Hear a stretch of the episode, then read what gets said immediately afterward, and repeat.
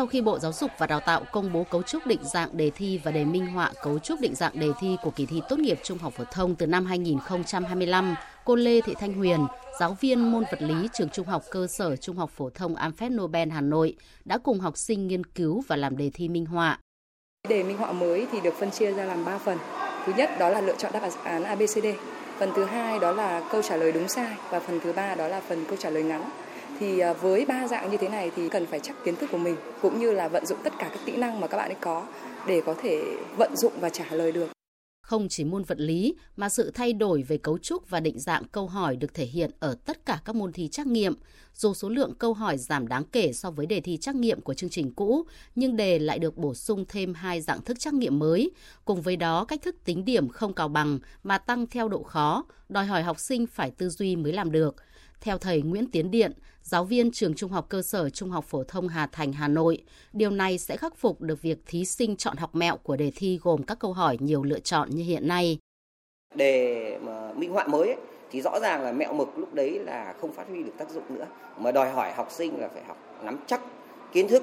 từ lý thuyết cho đến những ờ, cái phần ờ, kỹ năng để rèn luyện tính toán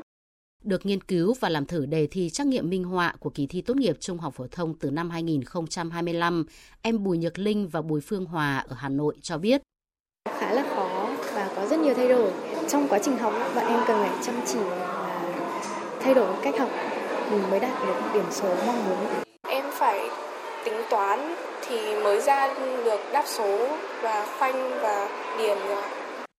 Theo lãnh đạo một số trường trung học phổ thông ở Hà Nội, đề thi minh họa theo chương trình mới giảm về số lượng câu hỏi, nhưng kiến thức đề cập trong đề thi sẽ bao quát ở phổ rộng hơn, không chỉ tập trung ở lớp 12. Đề thi mang tính tư duy, đòi hỏi học sinh cần có thái độ học tập nghiêm túc ngay từ lớp 10 thì mới có thể làm tốt được. Bà Lại Thị Đào, Phó Hiệu trưởng Trường Trung học Cơ sở Trung học Phổ thông Amphép Nobel Hà Nội cho biết, cấu trúc định dạng đề thi và đề thi minh họa mà Bộ Giáo dục và Đào tạo đã công bố là cơ sở quan trọng để các trường xây dựng kế hoạch dạy học và ôn tập cho học sinh. Thầy cô cũng sẽ có cái sự thay đổi linh hoạt trong cái phần ờ, thiết kế những nội dung học tập hay là thiết kế tích hợp những phiếu bài tập bám sát vào cái cấu trúc của đề thi tốt nghiệp trung học phổ thông 2025 để giúp các con có cơ hội được làm quen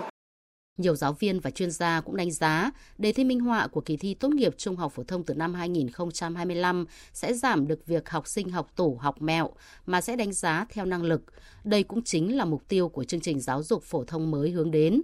Dù dạng thức đề và đề thi minh họa có nhiều đổi mới so với đề thi tốt nghiệp trung học phổ thông hiện nay là thách thức đối với cả giáo viên và học sinh, nhưng cũng sẽ là kim chỉ nam để các thầy cô giáo và các học sinh có định hướng rõ ràng trong quá trình học tập và ôn tập, chuẩn bị cho kỳ thi tốt nghiệp trung học phổ thông năm 2025 và những năm tiếp theo.